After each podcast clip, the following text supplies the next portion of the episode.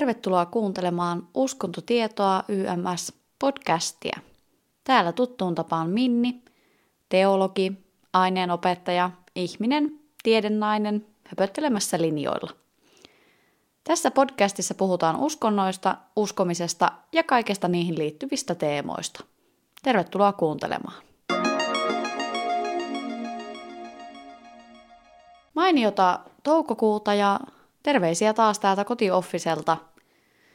Tämä on niin kuin jotenkin käsittämätöntä, että aivan yhtäkkiä se huhtikuu vaan hujahti ja nyt ollaan jo toukokuussa. Ja niin kuin ehkä uutisia seuraamalla olette huomanneet, niin kauaa ei tämäkään opettaja enää etänä työskentele, vaan ensi viikosta alkaen sitten mekin palataan takaisin opinahjoihin ihan niin kuin paikan päälle. Tietenkään siis niin kuin töiden tekoa ei ole missään vaiheessa lopetettu, vaan välillä on siellä töissä ihan siellä koululta käsinkin käyty niitä hommia paiskimassa, mutta 14.5. alkaen tähän etäilyyn ja läheilyyn ei enää ole vaihtoehtoja, vaan siellä sitten ollaan paikan päällä opettajat ja oppilaat. Jotenkin tämä toukokuu nyt pääsi kuitenkin sitten yllättämään ja en kyllä kerta kaikkiaan niin jotenkin pysty oikein muistiinkaan palauttamaan, että mitä kaikkea olevinaan tapahtui huhtikuussa, mutta tässä sitä nyt ollaan taas ja yhtäkkiä on vaan tosi vähän aikaa enää kesälomaan ja opettajan kesälomasta kaikki on tunnetusti katkeria tai jotain ajatuksia se herättää niin kuin jokaisessa ihmisessä, ainakin noin niin kuin keskustelua seuratessa. Kouluun palaamisesta niin kuin paikan päälle fiilis on päällisin mielin positiivinen, on tosi kiva nähdä oppilaita ja kollegoita tietysti sitten sieltä käytävän päästä, jos ei kerta opettajahuoneeseen saa mennä, mutta totta kai myös jännittää, että saako tänä vuonna sitten niiden lukuvuoden päättymiskukkien tai korttien sijaan sitten koronan. Mutta eipä siihen nyt voi itse vaikuttaa. Se tuntuu, että vaikka kaupassa käydessäkin se voi sieltä hypätä yhtäkkiä, niin mennään nyt näillä, mitä on annettu. Poikkeuksellisesti tämän päivän jakson teema vaihtui hyvin spontaanisti viime viikonlopun twitteröinnin tuloksena, ja tänään aiheena on nolous tai tunteet ylipäätään ja puhutaan myös totta kai uskomisesta. Törmäsin tuolla Twitterissä tällaiseen melko lyhyen, mutta aika mielenkiintoiseen ajatukseen, josta tämä koko keskustelu tai pohdinta niin kuin lähti liikkeelle. Ennakkoluuloista ja tämän tyyppisistä asioista on jo puhuttu etenkin 2 ensimmäisessä jaksossa, mutta uskontoihin kuulumisen tai uskonnollisuuden noloudesta tai muiden ajatusten kohtaamisesta ei ehkä tässä mielessä ole kuitenkaan vielä niin kuin ruodittu, joten tässä jaksossa ehkä sellaista psykologista lähtökohtaa yhdistettynä sitten tällaisiin teologisiin teemoihin. Kuten aiemmissakin jaksoissa, tässäkin jaksossa asioita tarkastellaan tieteellisestä näkövinkkelistä, eli kriittisesti ja arvioiden, ja tarkoitusta ja tausta-agenda ei ole siis käännyttää tai saada porukkaa uskomaan johonkin tai herättää jonkinlaista hengellisyyttä, vaan se on sitten ihan jokaisen oma asia. Ja tähän liittyen on pakko vähän taas ihmetellä ääneen, nimittäin mie en ihan täysin kertakaikkisesti ymmärrä sitä, että niinkin vanha ja perinteinen tieteenala kuin teologia tai uskontotiede tuntuu olevan edelleen suurelle yleisölle aivan täysin mysteeri. Ja ei tarvitse oikeastaan välillä, kun mainita sanaa uskonto jossain julkisessa keskustelussa, niin kyllä siellä on vähintään 5 kommenttisankaria sitten äyäämässä kommenttiboksissa, että ei kyllä pidä uskomista opettaa kouluissa tai yliopistossa, tai se ei ole kyllä tiedettä, vaan satuhahmoja siellä tutkitaan yliopistoissa ja näin. Ja tähän nyt sitten varmaan niin kuin kaikille pohtijoille voisin vaan sanoa, että tieteellisen tarkastelun kohtana voi olla yliluonnollinen tai tällainen jollain tapaa niin kuin intuition vastainen hahmo tai uskomus tai tieteen keinolla mittaamaton asia, mutta ne tarkastelun keinot, tieteen tekemisen keinot ratkaisee sen, onko kyseessä tieteellinen ja kriittinen lähtökohta, vaiko sitten vaikkapa katsomusten tai uskomusten värittämä uskontojen selittäminen tai näennäistieteily. Eli niinkään se sisältö ei välttämättä tee asioista epätieteellistä, vaan se on se metodi. Ja tällä ajatuksella voi oikeastaan lähteä myös tähän teemaan, kun pohdinnan kohteeksi valikoituu uskomisen herättämät tunteet tai tarkemmin tietty tunne. Päivän jaksossa pohditaan siis, onko Jumalaan uskominen noloa, tai jos on, niin minkä takia. Palautetta, ajatuksia, aihetoiveita ja kaikkia mahdollista saa tästäkin jaksosta ja podcastista laittaa minulle. Ja minut löytyy Instagramista @minnikauppinen ja sähköpostia saa laittaa osoitteeseen letsgominni@gmail.com. Mietin tuossa hetki sitten, että kun päätin tätä etäopetuspäivää, niin olisin ottanut päikkärit, mutta kävin sitten sen sijaan äänittää tätä podcastia, eli keitin tuossa aika tujut kahvit, että jos haukottelen tähän väliin tai huokailen muuten, niin se johtuu siitä. Mutta mennäänpä itse aiheeseen. Aloitetaanpa tämän aiheen käsittely perkaamalla vähän sitä, että mistä tämä ajatus tähän jaksoon nousi ylipäätään. Eli seikkailin siis Twitterin ihmeellisessä maailmassa ja siellä erässä langassa nostettiin esiin seurakuntalaiseen kirjoitettu kirjoitus, joka perustuu tällaiseen radio-ohjelman keskusteluun.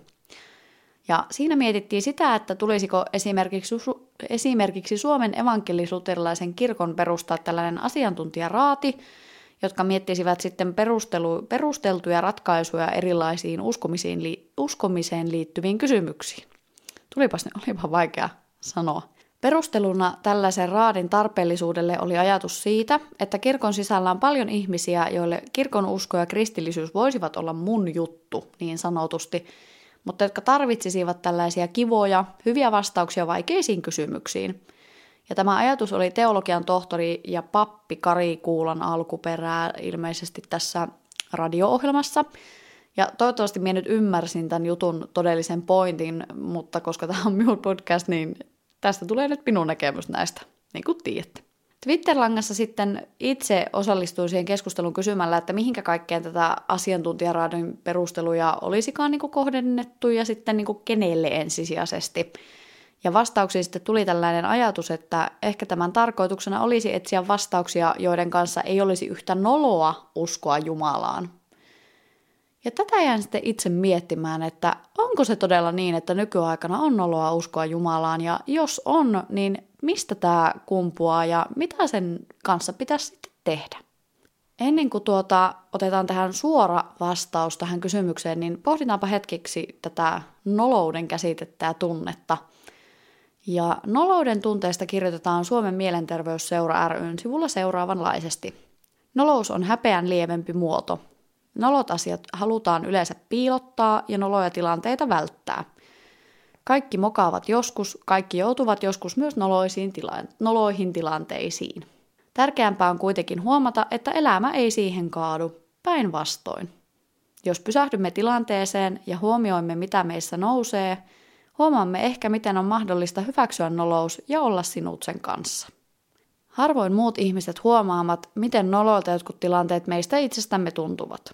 Joskus voi olla hyödyksi myös kokeilla noloutta ja huomata, että se menettää voimansa, jos otamme nolouden riskin tietoisesti. Nolouden voittaminen antaa vapauden tunteen ja opettaa meille tärkeitä asioita itsestämme. Nolouteen liittyy siis kahdenlaisia ehtoja. A. On tehty jotain typerää tai höpsöä, tai ajateltu jotain typerää tai höpsöä, tai on jotenkin typerä tai höpsö. Ja B. Joku muu ihminen on nähnyt tämän tai tuonut esille, että tämä on nyt nolohomma. Eli nolouteen liittyy myös tavallaan tämmöinen sosiaalinen aspekti. Ja kuten tuossakin todettiin, niin nolous on häpeää lievempi tunne, ja häpeästä muuten lisätietoa janoaville voisin suositella psykoterapeutti Emilia Kujalan kirjaa Tunteella häpeä. Samalla tavalla kuin muutkin tunteet, myös nolous on totta kai jokaisen yksilön oma kokemus, mutta se voi tunteena ilmaantua myös sosiaalisen vuorovaikutuksen kautta. Eli voi hyvinkin olla, että ihminen voi nolostua jostain semmoisesta asiasta, tilanteesta, toiminnosta tai vaikkapa ääneen sanotusta ajatuksesta, joka ei välttämättä automaattisesti ihmiselle itselleen olisi edes nolo tai millään tavalla tämmöiseksi luokiteltu asia, mutta sitten toisten ihmisten reaktio saa sen nolouden tunteen heräämään ihmisessä. Voi hyvin nolostua jostain asiasta vain sen takia, että joku toinen ihminen antaa ymmärtävän tämän asian olevan noloa. Ja totta kai niin kuin tuossa Suomen mielenterveysseuran määritelmässä kanssa sanottiin, niin välttämättä kaikki muut ei aina huomaa sitä, että meistä se asia voisi olla noloa. Nolous on niinku tavallaan kuitenkin niinku vahvasti siihen sosiaalisuuteen ja muiden reaktioihin linkitetty ilmiö. Totta kai jokainen meistä voi yksin kotona sillä tavalla, että kukaan sitä ei näe, kokea jonkun jutun tai tehdä vahingossa vähän jotain noloa. Ja siitä voi niinku itseään herätä vähän semmoinen niinku nolo-olo. Mutta ehkä sitä ei kuitenkaan silloin niinku jää miettimään sen pidempään, vaan ehkä sitä jopa miettii sillä tavalla, että onneksi kukaan ei näe. Tai onneksi kukaan ei nähnyt, että noloilinpa äsken ihan huolella. kyllä siihen yleensä liittyy siihen nolouden tunteeseen se, että mitähän muut tästä jutusta tai minusta oikein ajattelee. No, hyvä kysymys on tietysti se, että minkä takia ihmisten ajatuksista pitäisi välittää. Pitääkö ihmisen miettiä, että mitä muut oikein ajattelee minusta? Ja totta kai voi mennä sellaisella ajatuksella, mitä esimerkiksi niin kuin RuPaul on toistanut hänen Drag Race-ohjelmassa, että unless they pay your bills, pay them bitches no mind. Mutta kuten jokainen meistä varmasti tietää, niin tämä on todella paljon helpommin sanottu kuin tehty. Ja tuosta Emilia Kujalan kirjasta myös nostan esille älyttömän hyvän ajatuksen siitä, että rohkeus olla oma itsensä ei ole niin helppoa kuin näissä inspiroivissa lainauksissa tai elämänopuksissa monesti todetaan. Minä olen niin itse ainakin huomannut jo vähän ärsyntyväni tai ainakin väsyväni sellaisiin voimaannuttaviin instavaikuttajapostaus-inspirational-juttuihin, jossa aina vaan toitotetaan sitä, että kun viimein päästin irti ajatuksesta, että muiden mielipiteillä tai ajatuksilla olisi väliä, löysin itseni ja pääsin oman uranpolkuni valaistumisen alkulähteelle. Voitin lotossa, sain kaikki mitä halusin, kaikki työpaikat ja poikaystävät, tyttöystävät, mitkä tahansa. Että niin kun tavallaan myydään vähän sellaista ajatusta, että sit kun viimein vapautui siitä ajattelemasta sitä, että mitähän muut minusta ajattelee, niin sitten se niin kun todellinen voittaja minussa herää jotenkin. Ja totta kai se on aivan ihana ajatus. Ja kyllä minusta itsestä olisi myöskin aivan ihana päästää irti vaikka nolouden tai häpeän tunteesta tai kokemuksesta, mutta en mie usko, että se on niin helppoa, että päättää vaan, tai vaikka pitkällisesti sitä harjoittelisi, niin ei häpeästä esimerkiksi koskaan varmaan pääse eroon. Ei siitä, että vähän välittää siitä, mitä muut ihmiset ajattelee, ei siitä varmaan pääse täysin eroon. Mutta sen kanssa voi oppia kyllä kuitenkin niin kuin elämään, ja voi olla voimaantunut ja tämmöinen independent strong woman, vaikka välillä vähän miettisikin, että huomasikohan joku, että mietin jotain, tai mitähän tuo muu toinen ihminen ajattelee minusta. Ja tämän myös Emilia toteaa siitä häpeästä, että ei ole olemassa sellaisia keinoja, joilla me täysin päästäisiin vaikka häpeästä lopullisesti eroon. No, jotta päästään eteenpäin tässä nolouden teemassa, niin minä nyt keräsin tämmöisen kotikutoisen listan asioista, jotka minun mielestä tai minun kokemuksen mukaan on noloja. Ja voitte nyt vaikka kotona tehdä näistä listan ja muuta vaikka bingo siellä, jos sitten pongaatte tarpeeksi monta osumaa. Noloa on esimerkiksi tässäkin jaksossa esiin nostettu Jumalaan uskominen, etenkin siitä muille kertominen. Toisaalta se ei välttämättä ole noloa, mutta etenkin niin kuin enkeleihin, yksisarvisiin, noitiin, joulupukkiin, pääsiäispupuun uskominen kyllä sitten taas on tosi noloa. Noloa on kaatuminen julkisesti tai liukastuminen talvella liukkaalla kelillä. Tosi noloa on kahvien tai ruoan kaataminen syliin tai vaatteille. Noloa on myös tuntemattomalle ihmiselle jutteleminen kaupassa, kun luulee sen olevan vaikka oma puoliso. Noloa on oman mielipiteen ääneen kertominen, jos mielipide ei olekaan kaikkien mielestä kiva ja hyvä. Röyhtäily tai piereskely tai kaikki ruumiin äänet on tosi noloja. Ja muutenkin niin tällaiset ruumiin eritteiden tahaton muille näkyväksi tuleminen, esim. Vaikka naisilla kuukautisten alkaminen niin, että ne tulee vaatteesta läpi, niin se on tosi noloa. Ylipäätään minä on nyt tosi noloa, kun minä puhun ääneen vaikka kuukautisista tai ruumiin eritteistä. Seksuaali- tai sukupuolivähemmistöön kuuluminen voi olla noloa, jos se vaikka kertoo sit lopulta ääneen tai tulee ulos kaapista. Hirveän noloa on teini-ikäisten tai lasten edessä pelleileminen aikuisena ihmisenä. Se on sellaista oikein niin kuin kunnon myötähäpeää ja häpeää aiheuttavaa toimintaa. Tosi noloa on, kun joku aikuinen tulee esimerkiksi esittämään omille lapselleen tai sen kavereille jotain jou, ootteko te TikTokista tai mitä näitä nuorisolaisten sovelluksia on, iskä on Ines, jou. Ai kamala, tuli ihan kylmät väreet selkäpitä pitkin ja käsikarvat nousi pystyyn tuosta kauhun tunteesta. Freudilaiset lipsautukset on tosi noloja, eli sanominen jonkun vähän rumaan tai muun sanan sanominen jonkun toisen tilalla, hirveän olo. Ylipäätään sanojen kanssa takeltelu eri tilanteissa on tosi noloa, etenkin puhetta pitäessä. Nörtteily on aika noloa, ja vaikka joku fantasiakirjoista tykkääminen tai tällainen on tosi noloa. Sen esittäminen, että on sivistynyt jossain asiassa ja tietää, mistä puhutaan, mutta oikeasti ei todellakaan mitään, niin se on tosi noloa. Mutta myös se, että on sivistymätön eikä oikeasti sit tiedä mistään mitään, niin sekin on vähän noloa. Kaikenlaisesti oikeastaan vähemmistöihin kuuluminen niin on aika noloa, etenkin jos vähemmistön edustajana tuo sen esille. Semmoinen Mr. Bean-tyyppinen tahallinen toilailu, pelleily on noloa, mutta tahattomasti toilailu se vasta onkin noloa. Joskus ihan vain johonkin tilanteeseen viattomasti omana itsenään meneminen on aivan sikamaisen noloa. Tässä nyt tällainen pintaraapaisu tähän nolouden teemaan, ja siis todellakaan nolous ei ole mikään absoluuttisesti määritelty asia. Se on ehkä enemmän semmoinen sosiaalisesti jaettu kokemus, ja se on tosi yksilöllistä silti. Ja joidenkin asioiden noloudesta voidaan olla todella montaa eri mieltä.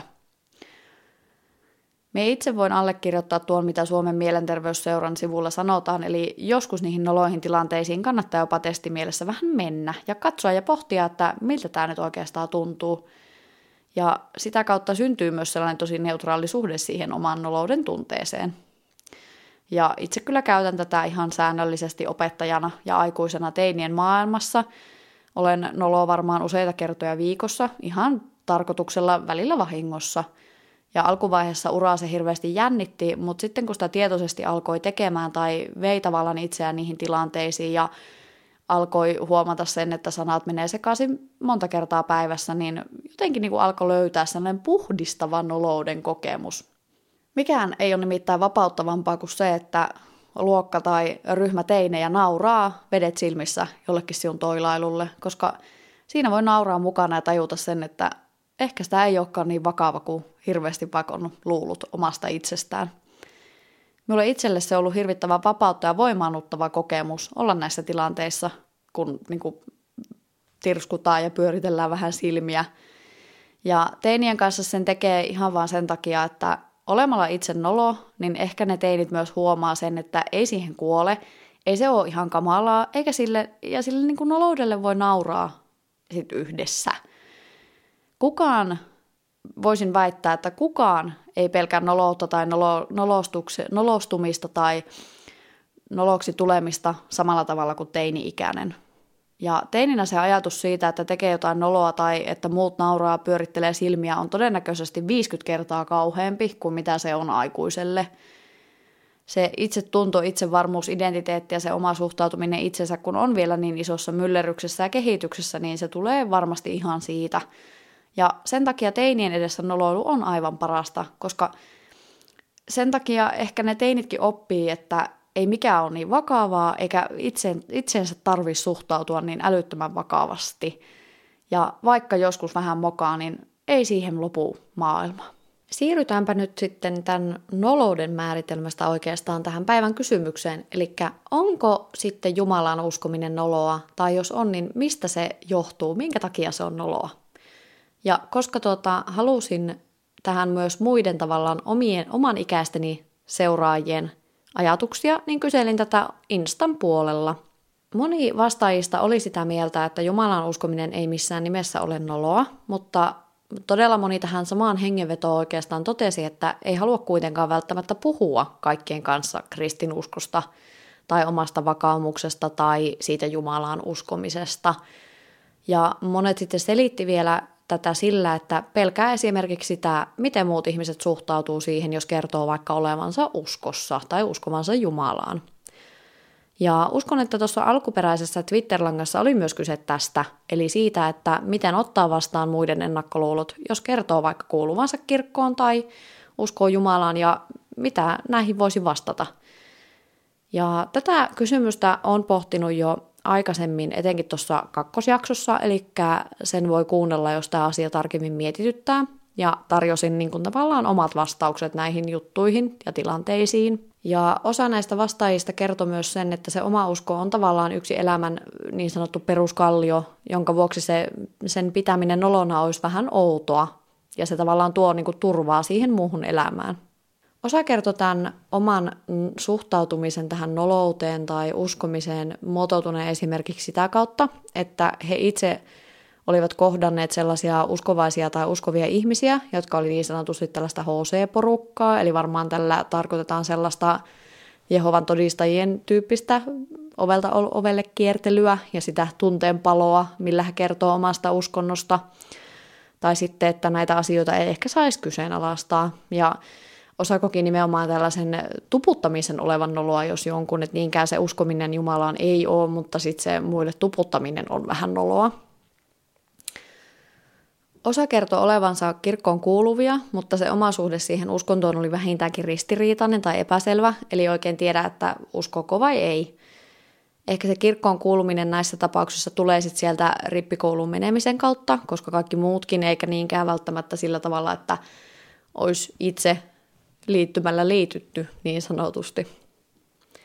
Osa koki saaneensa ristiriitaista vastaanottoa nimenomaan vaikka yliopisto-opiskelun tai lukion kautta, että oli tällaisia kokemuksia siitä, että tiedeyhteisö on todella kriittinen, jopa kielteinen ja suhtautuu niin kuin uskomiseen tai uskontoihin todella silleen niin kuin naureskellen kielteisesti. Ja tämä on minulle myös tuttu ilmiö.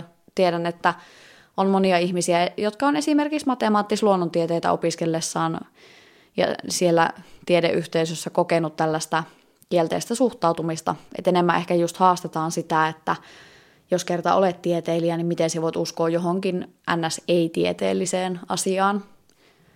Ja sitten totta kai vastausten joukossa oli myös näitä satuhahmoihin uskominen on noloa argumentteja myös. Eli uskontojen yliluonnolliset uskomukset rinnastetaan tavallaan tällä argumentaation tasolla tällaisiin satujen taruhahmoihin. Ja tämä on aika semmoinen yleinen uskontokriittinen argumentti keskustelussa, johon myös tuossa jakson alussa viittasin. Eli aika semmoinen perinteinen, vähän niin kuin uskontokriittinen, ei nyt välttämättä suoraan uskontovastainen, mutta kriittinen kommentti. Osa koki, että nykyään on tyypillisempää kauhistella, nauraa tai saada joku tuntemaan itsensä noloksen oman uskomisen takia kuin ehkä ennen. Ja tosi hyvä kommentti yhdeltä seuraajalta oli tällainen, että akateemisessakin piireissä saattaa olla hyvin yleistä, että luennoitsijasta lähtien naureskellaan uskovaisille ihmisille. Ja tätä on myös itsekin välillä kohdannut. Tämän viestin kirjoittaja myös minun mielestä sanoi tosi fiksusti siinä, että uskominen ei ehkä ole noloa, mutta ei se ole sosiaalisesti helppoakaan. Ja tähän voi liittää kyllä sen muissa viesteissä esille tuodun todistustaakka-oletuksen siitä, että moni uskova ihminen, jos kertoo siitä, että joo, kyllä, uskon Jumalaan, niin saa sitten kohdata sen sellaisen, jos kerta uskot johonkin, niin todista tai selitä tai sinun pitää nyt kääntää tavallaan se minun mielipide tästä asiasta. Ja tätä asiaa nimenomaan käsittelin jo aikaisemmin ja haluan taas kertauksena sanoa, että kenenkään vastuulla ei ole selittää toiselle ihmiselle omaa uskoa, jos ei halua, eikä kenenkään teidän tehtävä ole yrittää käännyttää yhtään ketään tieteisuskovaista tai uskovaista ihmistä ajattelemaan toisella tavalla. Ei teillä ole mitään oikeutta sellaiseen. Ja kuten jaksossa 2 sanoin, niin se sinun uskominen ja uskonto on sinun ja sinun Jumalasi välinen asia, oli se sitten mikä tahansa. Minua itseäni eniten ehkä niin kuin harmitti lukea tällainen vastaus, että uskominen on noloa ja olisin itsekin uskossa, jos sen saisi vajaan tai tyhmän leimaa. Ja tähän haluan sanoa vaan sen, että oli sitten kyse mistä tahansa asiasta tämän uskomisasian ulkopuolella, niin kukaan ei ansaitse tulla leimatuksi, vajaaksi tai tyhmäksi. Ja tämmöinen leimaaminen ja lokeroiminen kertoo lopulta enemmän siitä vastapuolesta kuin sinusta. Ajattelipa asioista mitä tahansa. Kenelläkään toisella ihmisellä ei pitäisi olla oikeutta arvottaa tai seimata toista ihmistä mistään asiasta, ei uskonnosta eikä uskomisjärjestelmistä, ei fyysisistä ominaisuuksista, ei ideologioista tai ajatusmaailmasta, vaikka kuinka olisi niiden kanssa itse eri mieltä tai pitäisi niitä jollain tapana vääränä. Ylipäätään se, että pitää toisen ihmisen ajatuksia ja elämää vähän vääränä, niin en oikein näe, että millä tavalla se olisi oikeutettua mennä kertomaan sille ihmiselle sitä päin naamaa niin sanotusti. Maailmassa on niin paljon johonkin uskontokuntaan kuuluvia ihmisiä ja uskonnollisia ihmisiäkin, että on aika mustavalkoista ja kapeakatseista pistää tavallaan kaikki uskovat tai uskontoon kuuluvat ihmiset vaikka samaan kategoriaan tai ennakkoluuloon. Ihan samalla tavalla kun tiedetään tai toivottavasti ainakin ymmärretään, että vaikkapa kaikki suomalaiset ei ole samanlaisia, kaikki kokoomuslaiset ei ole samanlaisia, kaikki peruskoululaiset ei ole samanlaisia ja niin edespäin. Minä olen aikanaan ollut itse todella kriittinen uskontoa, uskomista ja kaikkea tähän liittyvää kohtaan. En ole oikein niin kuin itse osannut joskus järkeistää näiden asioiden ja tieteen samanaikaisuutta itselleni. Ja pidin myös joskus itse todella semmoisia niin kuin tosi vahvasti uskovia jollain tapaa ignorantteina tai tietämättöminä. Ja elämä ja näiden asioiden kanssa tekemisissä oleminen on oikeastaan sitten opettanut vähän sitä ymmärrystä. Ja sitten kun on opiskellut, ottanut selvää, keskustellut näiden ihmisten kanssa, tavannut näitä asioita, niin on opettanut vähän sellaista ymmärrystä ja nöyryyttä ennen kaikkea. Ja sitä, että mikä oikeutus minulla olisi muka tuomita muita ihmisiä tai heidän maailmankatsomustaan oikeasti. Miksi minä kokisin, että minulla olisi joku korkeampi asema arvostella toiselle ihmiselle tärkeää asiaa? Ei minulla ole mitään oikeutta tällaiseen, vaikka olisin mikä viisaustieteen primusmaisteri tai kunniatohtori lopulta sitten kuitenkaan. Tieto ja ymmärrys asioista auttaa siihen, että me ihmiset tajutaan, että me ei oikeasti tiedetä kaikkien asioista ihan kaikkea. Se, että esimerkiksi Jumalan uskomista pidettäisiin vähän nolona, tarvitsisi sitä, että ne ihmiset, jotka uskoo siihen Jumalaan tai ovat tekemisissä tieteellisesti tai muuten uskovien ihmisten kanssa, avaisi näitä asioita järkevästi, rauhallisesti ja perustellusti. Ja sitä kautta ehkä ymmärrettäisiin, että niin kuin moni muukaan asia tässä maailmassa ei ole mustavalkoinen tai absoluuttisesti vain sitä tai tätä, ei myöskään tämä uskominen tai uskontoon kuuluminen ole sitä.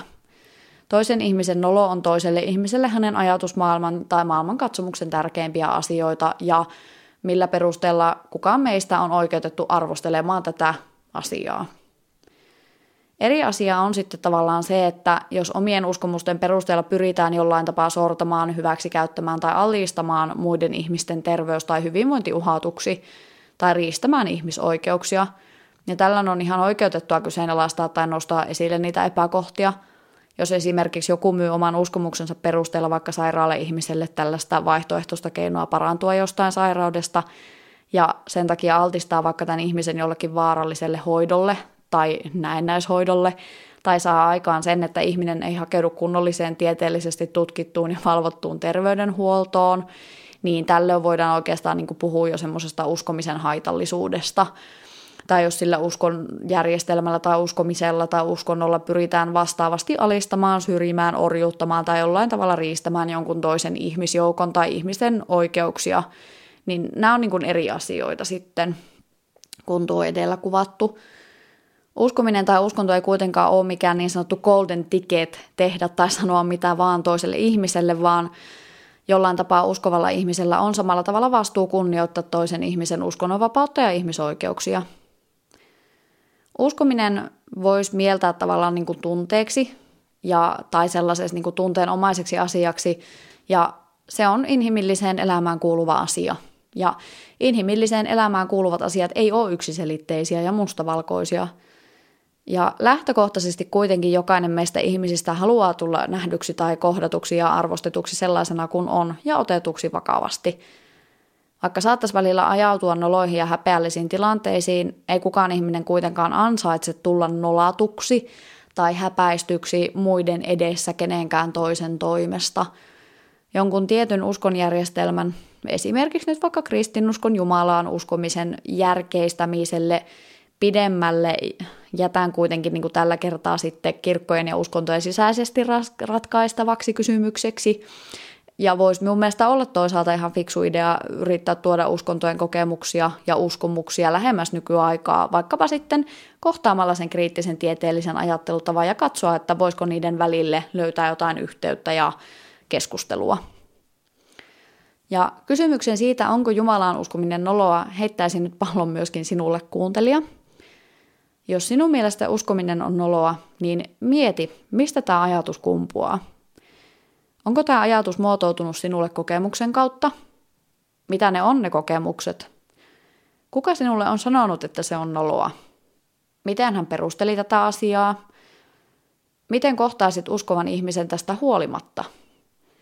Miten haluaisit, että sinua kohdattaisi, mikäli jokin ominaisuus sinussa olisi vastapuolen mielestä noloa? Jos taas koet, että haluaisit uskoa Jumalaan, mutta et osaa tai se on sinusta noloa, niin mieti, onko se todella sinun mielestä noloa, vai onko siellä taustalla vaan pelko siitä, että miten hän muut ajattelee tai suhtautuu tähän asiaan. Minä itse pitkään ajattelin, että uskonnosta puhuminen on vähän noloa, tai ainakaan ei sovi sinne tavalliseen kahvipöytäkeskusteluun. Ja tämän takia tätä omaa noloutta ja itseään liian vakavasti ottamista vastaan lähdin osin työstämään ja tekemään tätä podcastia. Ja tajusin myös tavallaan sen, että ei ne asiat muutu, ei se tabumaisuus asioista katoa, jos näistä asioista ei uskalleta puhua ääneen ja tehdä niistä normaaleita. Ja toiseksi huomasin myös sen, että osittain olin itse keksinyt ja päättänyt tavallaan muiden reaktiot etukäteen näihin aiheisiin, ennen kuin olin edes ottanut asioita puheeksi. Se yksi negatiivinen tai ennakkoluuloinen kommentti niiden 5 neutraalin tai positiivisen joukossa tavallaan otti sen vallan. Ja olette ehkä kuullut tästä suhdeluvusta aiemmin, että se yksi negatiivinen on suurempi kuin 5 positiivista joskus. Tajusin, että nämä asiat oli kuitenkin niin kuin minusta itsestäni vähän noloja, koska luulin, että näistä asioista puhuminen on muiden mielestä noloa. Ihan niin kuin alkujaan jännitin tosi paljon, kun lähdin tekemään vaikka somessa hommia, että jos kirjoitan, että olen teologi ja otan puheeksi näitä asioita, niin kaikki seuraajat varmaan katoaa ja ajattelee minun olevan niin kuin joku hihuli tai tieteellisesti vajaa. Onpa muuten hieno ilmaisu, tieteellisesti vajaa. No joo, eihän näin tietenkään tapahtunut. Tai ehkä tapahtui, ehkä muutamia seuraajia lähti, mutta en minä sitä oikeastaan, niin kuin, ei kukaan ei tullut minulle sanomaan sitä, että näin olisi. Ne oli ne minun omat ajatukset, jotka meinas estää kaiken tämän.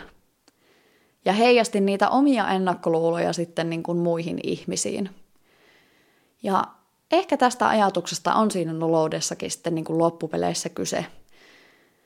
Pelko siitä, että mitähän muut ajattelee minusta ja myös pelko siitä, että ne omat pelot ja ennakkoluulot tai negatiiviset ajatukset itsestä on myös muiden ajatuksia. Ehkä se nolous tulee sieltä. Pelko siitä, että joku muu saa tietää sen oman heikkouden ja kääntää sen ehkä minua vastaan. Pelko leimaantua jostain asiasta, joka on itsellekin jäsentymätön, kuten vaikka se oma suhde Jumalaan tai uskontoon. Miten usein oikeasti se onpa noloa tai negatiivinen suhtautuminen joihinkin muihin ihmisiin onkin niin kuin lopulta oikeasti sitä, että me heijastetaan sitä omaa epävarmuutta tai itsensä kanssa ratkaisemattomia asioita toiseen ihmiseen. Tämän takia annan teille tämän podijakson loppupuolelle kotiläksyn. Ja minä voin tällä tavalla tehdä, koska olen opettaja ja kuten Antti Holma sanoi, että en minä näitä sääntöjä keksi, vaan noudata pelkästään. Kotitehtävänä on antaa itsellesi lupa olla nolo. Olipa se asia, ajatus tai tapahtuma tai mikä tahansa sinun elämässä, mistä olet joskus nolostunut, niin anna itsellesi lupa olla nolo. Loppujen lopuksi usein me ollaan itse itsemme suurimpia kriitikkoja, ja me vaaditaan itseltämme korkeamman tason täydellistä suoritusta kuin mitä me vaikka muilta vaaditaan. Anna myös muille lupa olla vähän nolo välillä. Tämä maailma olisi ihan valtavasti parempi vaikka, jos me kaikki otettaisiin itsemme ja toisemme välillä vähemmän vakavasti ja annettaisiin vaan välillä toistemme vaan olla. Jos sitten taas tämä ajatuksen tasolla, tämä nolouden suhde on sinun itsesi kanssa jo vähän edistynyt ja olet paremmin sinut sen kanssa, että minä saan olla nolo, niin anna mennä. Tee jotain tosi noloa. Mene sekaisin sanoissa, sano jotain höpsöä, tee joku hölmötanssiliike. Pistä itsesi naurunalaiseksi omatoimisesti, koska se on yksi parhaita kokemuksia, mitä voit omalle itsellesi antaa sit loppujen lopuksi. Kun sinä olet itse tehnyt sen itsellesi, niin silloin sinulla on se valta siitä tilanteesta ja silloin se on sinun hallinnassa. Ja sitä kautta siihen opit, että ketään muuta ei kiinnosta sinun oma nolous tai nolautuminen yhtä raskaasti tai paljon kuin sinua itseäsi. Ja B, siihenkään ei kuollut. Päinvastoin. Näiden kokemusten jälkeen ehkä elämä on helpompi ottaa vähän semmoisella kevyemmällä askeleella, koska vaikeuksista, ristiriidoista, häpeästä tai muusta hankaluuksista ja mokista me ei ikinä ihmiset päästä kuitenkaan koskaan eroon. Mutta ehkä oman nolouden kanssa me voidaan tulla sinuiksi ja ehkä sitä kautta me voidaan ottaa tämä elämä ja ne virheet vähän vähemmän vakavasti. Tällaisilla ajatuksilla tähän torstaihin ja ensi kertaan. Heippa!